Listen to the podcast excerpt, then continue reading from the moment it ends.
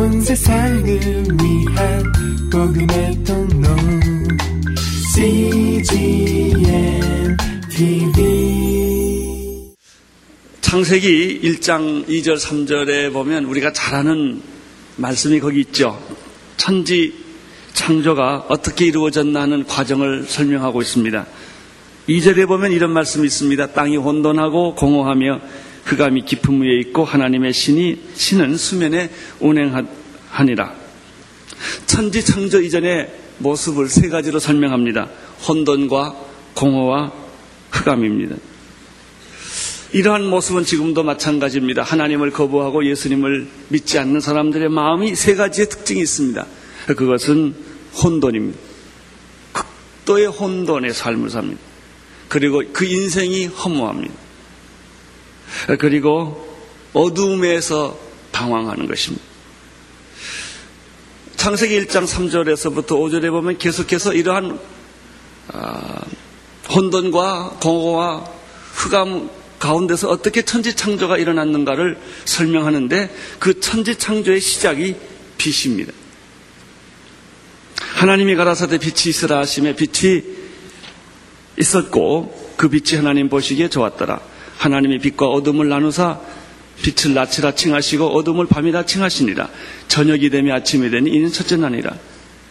빛이 나타나는 순간, 빛이신 하나님이 나타나시는 순간 모든 혼돈과 공허와 흑암은 순식간에 사라집니다.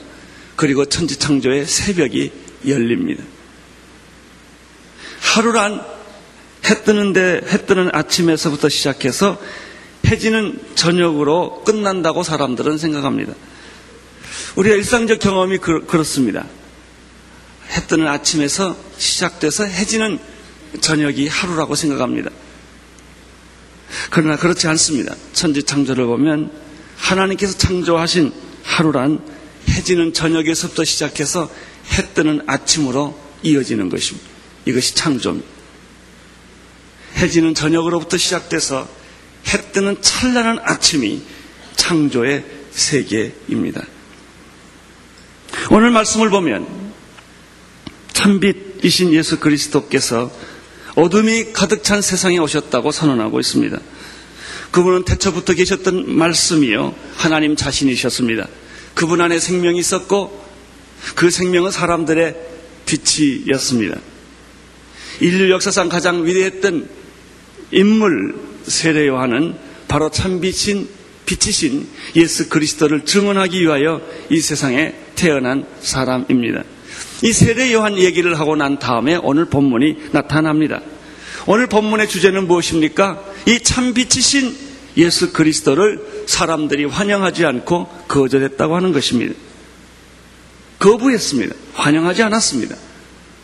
자, 9절에서 11절의 말씀을 함께 읽도록 하겠습니다. 9절에서 11절 읽어주십시오. 참빛 곧 세상에 와서 각 사람에게 비치는 빛이 있었나니 그가 세상에 계셨으며 세상은 그로 말미암아 지음바 되었으되 그를 알지 못하였고 자기 땅에 오매 자기 백성이 영접하지 아니하였으니. 여러분, 인간의 주제가는 뭔지 아십니까? 인간의 주제가 거절입니다. 인간의 상처가 무엇인지 아십니까? 거절감이에요. 우리는 태어나면서부터 거절을 당합니다. 그래서 사람들의 마음속 깊은 곳에 자리 잡고 있는 것은 거절에 대한 상처예요. 환영받지 못하는 상처.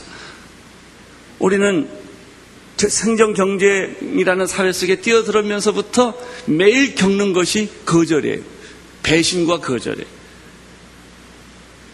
우리는 학교에서 거절을 당합니다. 우리는 애인한테 거절을 당합니다. 우리는 직장에서 거절을 당합니다. 우리는 친구들에게 거절을 당합니다. 이 거절감의 상처가 얼마나 큰지, 그것이 열등감으로 사로잡고 우울증을 만들게 되고 자살을 하게 하는 것이 바로 거절감의 상처입니다. 이 거절감이라고 하는 것은 죄의 특징입니다.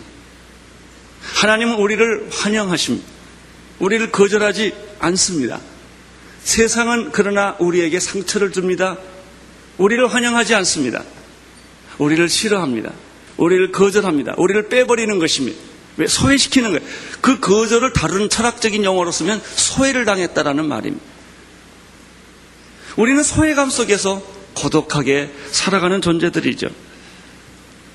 아무 누구도 예수 그리스도를 환영하지 않았던 까닭은 인간성에 있는 죄가 거절한 거예요. 진리를 거절한 것입니다. 빛을 거절한 것입니다. 생명을 거절한 것입니다. 구원을 거절하는 것입니다. 예수 그리스도는 외롭고 고독하고 가장 낮은 자리에 태어나셨습니다. 사람들은 그의 탄생을 죽음으로 바꾸려고 했고, 그를 핍박했고, 그를 저주했고, 그를 조롱했고, 결국은 마지막에 가장 저주스러운 십자가에 그를 처형하고 말았습니다. 환영해야 될 그분을, 영접해야 될 그분을, 무릎을 꿇고 두 손을 들고 경배해야 할 그분을 인간들은 자기의 죄의 속성 그대로 그를 거절한 거예요. 어둠에 사로잡혀 있는 사람은 빛을 거부합니다. 죄가 있는 사람은, 죄가 많은 사람은요, 정직하지 않는 사람은, 불의를 가득 찬 사람은 의가 오면 무섭습니다. 여러분, 도둑놈이 재발저린다는 말을 아십니까? 도둑놈들은요, 경찰만 보면 괜히 그냥 가슴이 두근거리는 이유는 죄졌기 때문에 그런 거예요. 그런 분들은 정의를 싫어합니다. 진리를 싫어합니다. 빛을 싫어합니다. 그 이유는 빛이 올 때 자기 눈을 찌르기 때문에 그렇습니다. 어둠 속에 오래 있던 사람은요, 눈 뜨면, 태양을 보면 못 뜹니다. 눈을 감지요. 찌르니까. 여러분, 예수 그리스도는 내 양심을 찌르기 때문에 양심이 마비된 사람들은 예수를 거부합니다. 자기의 더럽고 천하고 무질서하고 비참한 모습을 노출시키고 싶지 않는 것이죠. 정의라고 사람들이 다 좋아하지 않습니다. 빛이라고 다 좋아하지 않습니다. 어둠에 갇혀있는 사람들은 빛이 오는 것을 수단과 방법을 가리지 않고 막지요. 회사에서도 마찬가지예요.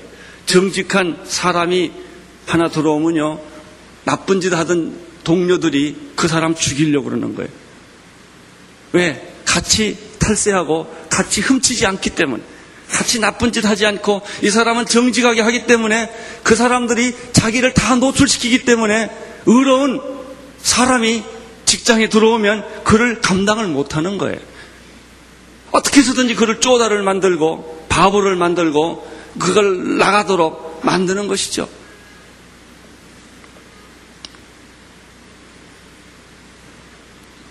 사람들은 빛을 저주하고 눈을 감고 등을 돌리고 더욱더 어둠의 옷을 2중 3중으로 입는 것입니다. 빛을 차단할 수 있는 것이라면 무엇이든지 두 겹, 세 겹으로 자기의 모든 불의를 감추기 위하여 장치를 하는 것입니다. 이 사람들이 여기서 발견하는 게 하나 있어요. 이게 뭐냐면, 참 빛은 자기를 찌르기 때문에 싫어요. 그래서 거짓 빛을 위장합니다. 사람들은 거짓 빛을 좋아하는 이유는 자기 눈을 찌르지 않고 양심을 찌르지 않기 때문에 그런 것입니다. 우리는 편한 길로 가기를 원합니다.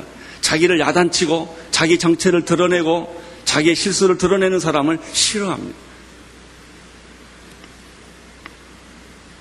이것은 마치 술과 마약처럼 내 죄를 합리화시키고 나를 편안하게 만드는 것이죠. 이것이 어떤 것인지 아세요?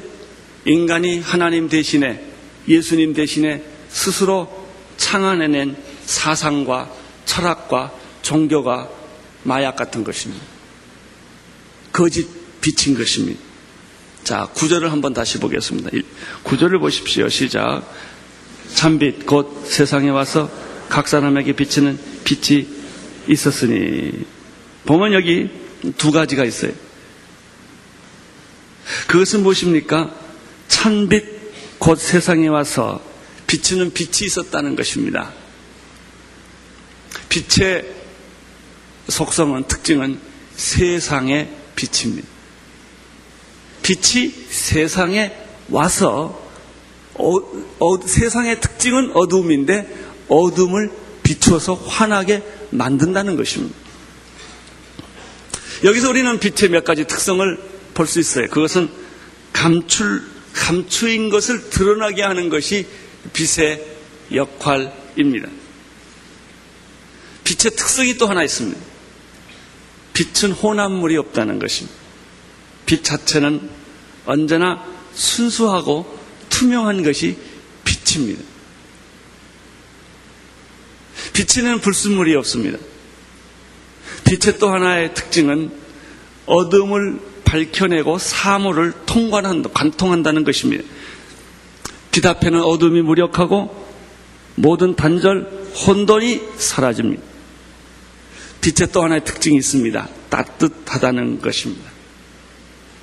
빛은 얼어붙은 것을 녹이고 그리고 위로해주고 보호해주고 따뜻하게 만드는 것이 빛입니다. 빛의 또 하나의 특성이 있습니다. 우리를 안내해 줄 뿐만 아니라 경고를 한다는 것입니다. 잘못된 거 가는 길을 빛이 비춰줌으로 보여줘서 가지 못하도록 만들어주고 우리가 방황할 때 길을 잃어버렸을 때 빛은 우리로 하여금 길을 가게 해준다는 것입니다. 성경은 우리에게 인생의 빛입니다. 말씀. 등대입니다. 예수님은 우리의 인생의 등대이고 빛입니다. 그러나 어둠에 갇혀있는 사람들은 이 빛을 거부하고 싫어합니다. 9절에서 또 한 가지 발견하는 거예요. 세상의 빛이다라는 것이 하나의 주제고요. 또 하나 있어요. 그것은 각 사람에게 비춰지는 빛이다라는 말이에요. 우리가 빛을 말할 때 일반적으로 갖는 개념은 어떤 개념이냐면 태양빛과 같이 일반적으로 모든 사람에게 비춰주는 빛이에요. 그러나 예수님은 세상의 빛이시지만 여기 보면 각 사람에게 비춰지는 빛이라고 그랬어요. 아주 재밌는 표현입니다. 예수님이 빛이신데 나 하나만을 위해서 비춰지는 빛이에요. 만약에 일반적인 빛이라면 누구 뒤에 숨으면 그 빛을 받을 수가 없지만은 개인의 빛은 내가 숨거나 숨지 않거나 간에 나 하나에게 완전히 비춰지는 빛이라는 것입니다. 구원이라고 하는 것은 모든 인류에게 주는 일반적인 특성이 아니라 내 개인에게 주는 구원인 것입니다. 이 세상에 온 빛, 구절을 다시 보시면 참빛 세상에 와서 각 사람에게 비치는 빛이 있었다고 말을 하고 있습니다. 10절을 보십시오. 10절 시작. 그가 세상에 계셨으며 세상은 그로 말미암아 지은 바 되었으되 세상이 그를 알지 못하였고. 10절의 주제는 뭐예요? 우리가 그를 알지 못했다는 거예요. 우리가 그를 영접하지 못했다. 우리가 그를 거절했다라고 하는 것이 오늘 성경 본문의 주제입니다. 죄는 예수 그리스도를 거절한다. 인간은 예수 그리스도를 환영하지 않는 것이 본질이다라고 하는 것입니다. 죄로 인해 눈이 어두워지고 양심이 마비된 사람은 예수 그리스도를 알아보지 못합니다. 당신이 예수를 믿지 못하고 영접하지 못하는 까닭은 예수가 엉터리이기 때문이 아니라 당신이 죄로 말미암아 양심이 마비되고 당신의 인격이 파괴됐기 때문에 예수 그리스도를 알아보지 못하는 것뿐이에요. 이것은 마치 자기를 낳아준 부모를 몰라보는 자식과 같고 부모를 거역하고 집을 나간 탕자와 같은 것입니다. 11절을 보십시오. 11절 시작. 자기 땅에 오매 자기 백성이 영접하지 않았다. 예수를 알아보지 못했을 뿐만 아니라 예수를 영접하지 않았습니다. 예수를 집주인이 왔지만 전세 든 사람이 집주인을 몰아낸 거예요. 자기 땅에 주님이 오셨어요. 주인이 오셨어요. 나를 창조하신 분이 오셨어요. 빛이신 분이 오셨어요. 그러나 사람들은 예수 그리스도를 내쫓았다 말이에요. 오히려 그를 죽였다라고 하는 이야기입니다. 우리는 여기서 또다시 한번 인간의 죄인의 특징을 발견할 수 있습니다.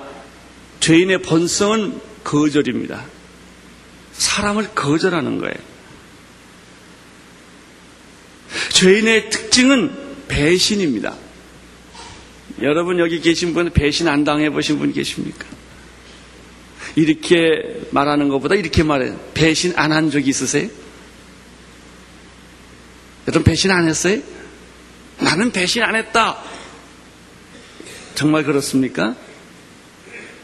예? 여러분이 거절을 당했을 거예요. 그러나 더 중요한 것은 여러분이 거절했다는 것입니다. 상처를 받았다라는 말은 상처를 주었다는 말이에요.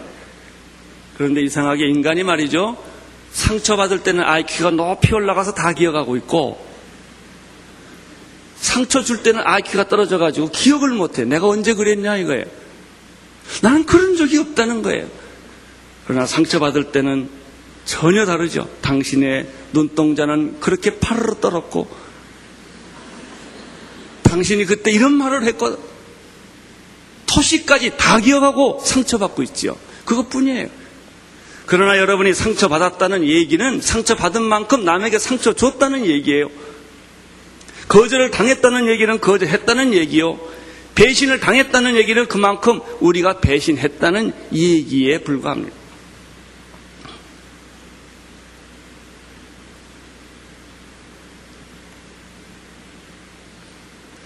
그렇습니다.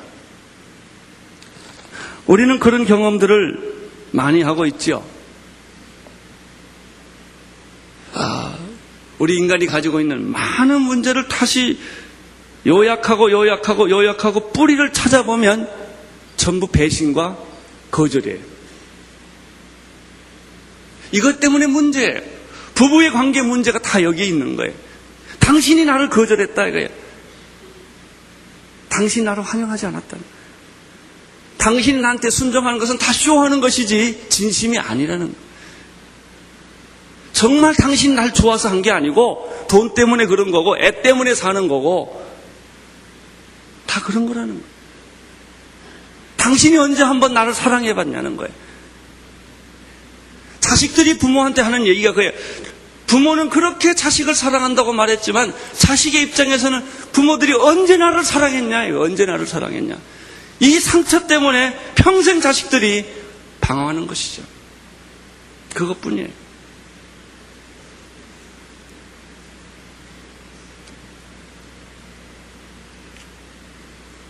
여러분, 이 거절감과 이 배신감, 이것이 바로 우리의 구원에도 동일하게 나타나는 것입니다. 12절을 보십시오. 12절 시작. 오늘 제가 읽은 9절, 10절, 11절, 12절, 13절의 주제는 거절과 배신이에요. 우리가 진리를 거절하고 빛을 거절하고 그리고 환영하지 않았지만 그러나 12절에 들어갑니다. 만약에 반대로 정반대로 내 인생을 바꾸어서 거절하는 인생에서 환영하는 인생으로 거부하는 인생에서 받아들이는 인생으로 부정적인 삶에서 긍정적인 삶으로 내 인생을 바꾸면 어떤 일이 일어나냐 하는 거예요. 자, 12절 보십시오. 당신이 거절하지 아니하고 당신이 배척하지 아니하고 당신이 비판하지 아니하고 당신이 미워하지 아니하고 정반대로 그를 영접하고 받아들이고 환영하고 긍정한다면 무슨 일이 생기느냐 12절에 무슨 일이 생깁니까? 하나님의 자녀가 되는 권세를 너에게 주겠다는 거예요. 할렐루야. 상상할 수 없는 기적과 축복이 여기에 기록되어 있습니다. 이 세상에서 받는 축복 중에서 가장 큰 축복이 있다면 무엇일까요? 하나님의 자녀가 되는 축복일 거예요. 하나님의 자녀가 된다는 말은 무슨 뜻일까요? 내 인생의 소속, 위치, 신분, 환경이 전부 달라진다는 것을 의미합니다. 상속의 조건이 달라져요. 내가 하나님의 자녀가 되면 하나님의 모든 재산을 내가 상속받는 거예요. 하나님이 사시는 집에 내가 사는 거예요. 하나님의 호적에 내가 들어가는 거예요. 내가 세상 자녀로, 사탄의 자녀로 이 세상에서 살다가 하나님의 자녀가 되면 내 위치, 신분, 조건, 상황, 환경 다 변하는 것입니다. 할렐루야. 북한에 살던 사람이 탈북을 하면 상황이 달라집니다. 소속이 달라집니다. 환경이 달라집니다. 법이 달라집니다. 여러분, 환경이 달라지면 문화가 달라지고 법이 달라지고 질서가 달라지고 그 소속이 달라지면 그 인생의 미래가 달라져요. 여러분의 미래는 하나님과 함께 갈 것입니다. 하나님의 자녀니까. 여러분이 죽으면 천국 갈 거예요. 하나님의 자녀이기 때문에 여러분에게는 영생이 있을 것입니다. 땅의 축복이 아니라 하늘의 축복, 순간적인 축복이 아니라 영원한 축복을 받을 수 있는 조건이 뭐예요? 하나님의 자녀로 입적하는 거. 이걸 가리켜 거듭남이라고 그래요. 당신의 인생을 바꾸면, 거절하던 것을 환영으로 바꾸면, 당신의 인생이 부정적이던 것을 긍정적으로 바꾸면, 하나님에 대해서, 예수님에 대해서 배척하고 거절하던 그런 태도를 바꾸어서 예수 그리스도를 환영하고 영접하고 받아들이기만 하면 이런 기적이 일어난다는 것입니다. 할렐루야. 이 분기점에, 여러분, 이 축복의 분기점은 어디서부터 시작되는 것입니까? 거절이냐 환영이냐, 신앙이냐 불신앙이냐, 지옥이냐 천국이냐, 저주냐 축복이냐는 분기점, 절망과 희망의 분기점은 여러분이 예수님을 받아들이느냐 받아들이지 않느냐, 거절하느냐 있다는 거예요. 죄의 특징은 거절이에요. 자꾸 거절하는 거예요. 거부하는 거예요. 이 거절에 익숙한 사람은 자식도 거절하고 남편도 거절하고 아내도 거절하고 다 거절해요. 누구 하나를 자기가 사랑하지를 못해요. 어떤 사람은요, 체질적으로 사랑하지 못하는 사람이 있어요. 아무리 가까이 있어도 사랑하지 않아요. 이용할 뿐이에요. 진심으로 내 가슴 속에서부터 사랑하는 것이 안 돼요. 자기도 미치겠어요. 안 돼서. 사랑해야 되는데 안 돼요. 나는 그런 부모를 봤어요. 자기 자식을 미워하는 부모를 봤어요. 저주예요.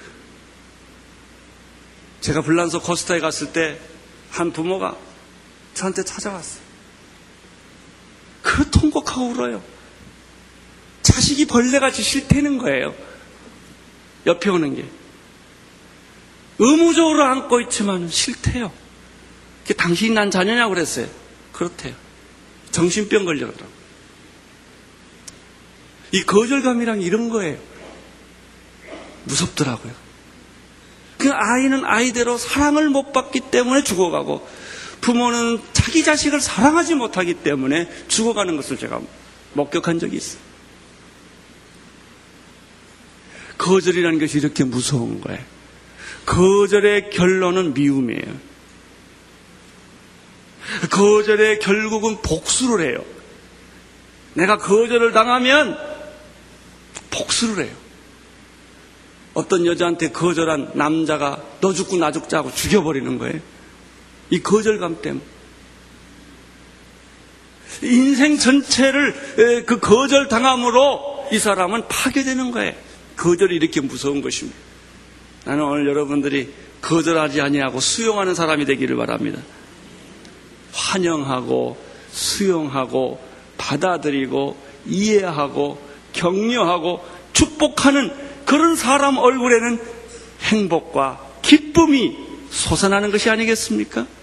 근데 우리는 너무나 생존 경쟁 속에서 투쟁하고만 살아왔기 때문에 이 받아들이는 훈련이 잘 되어 있지 않지요.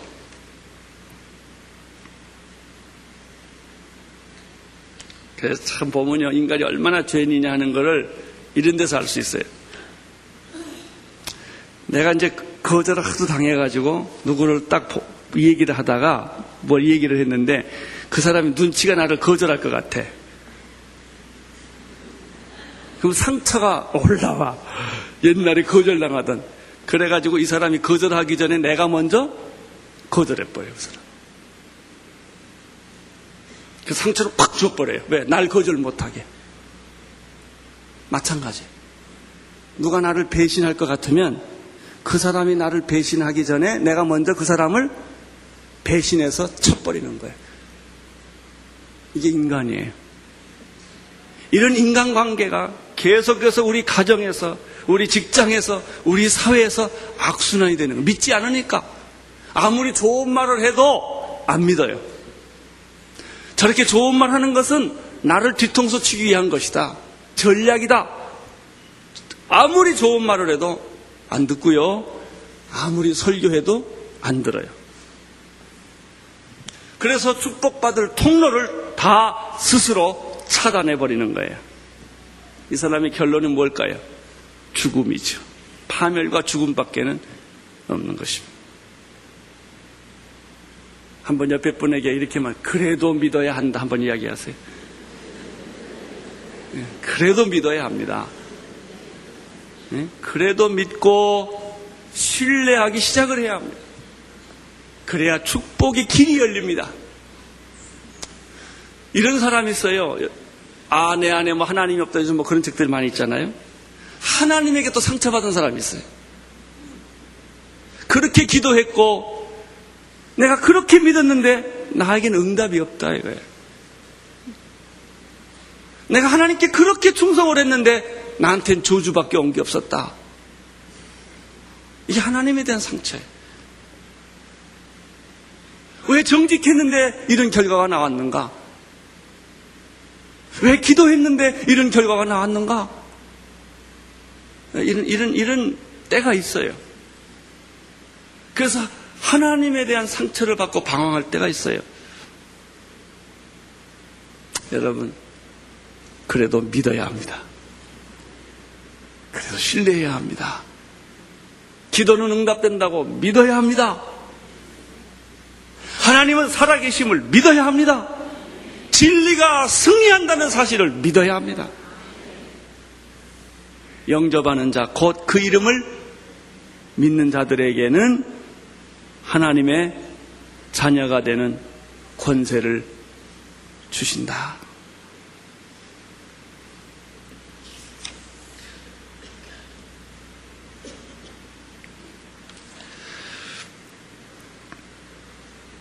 그런데 이런 일이 정말 있을 수 있을까요? 예, 그 해답이 13절입니다. 13절. 그런 일이 정말 일어날 수 있습니다. 13절 읽어주십시오. 시작.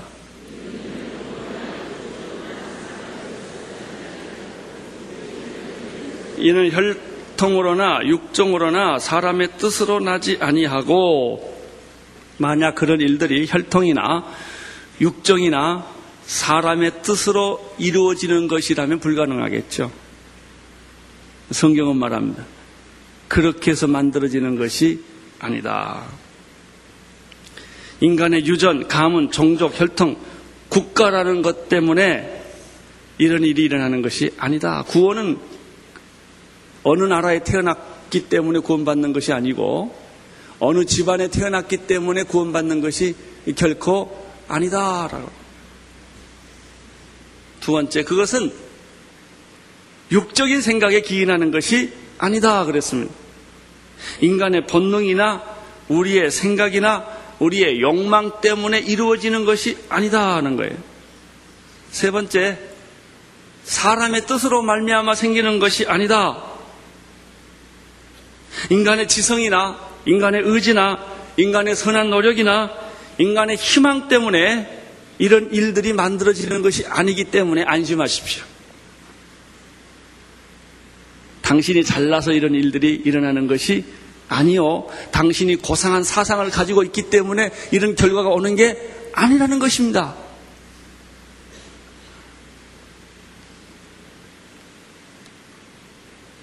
이런 일이 일어나는 근거는 하나님의 뜻이기 때문에. 하나님의 뜻이란 무엇일까요? 당신이 하나님의 자녀가 되는 것은 하나님의 뜻이요, 하나님의 의지요, 하나님의 사랑이요, 하나님의 선택이요 하나님의 은혜이기 때문에 무조건적인 그분의 생각이기 때문에 나는 그 하나님의 뜻에 맞는 사람은 아니지만 그런 자격이 있는 사람은 아니지만 하나님이 여러분을 사랑하시기로 결정하셨어요. 이게 전부예요. 그래서 나는 거듭날 수 있고 구원받을 수 있고 하나님의 자녀가 될 수 있습니다. 믿으십시오. 내가 할 일은 한 가지뿐이에요. 환영하는 겁니다. 그분을 환영하는 거예요. 거절하지 않고 받아들이고 믿는 것입니다. 그러면 여러분의 삶에 기적이 일어나기 시작을 합니다. 하나님의 자녀의 특권이 나타나기 시작을 합니다. 이 축복이 오늘 여러분에게 함께 하시기를 축원합니다. 온 세상을 위한 복음의 통로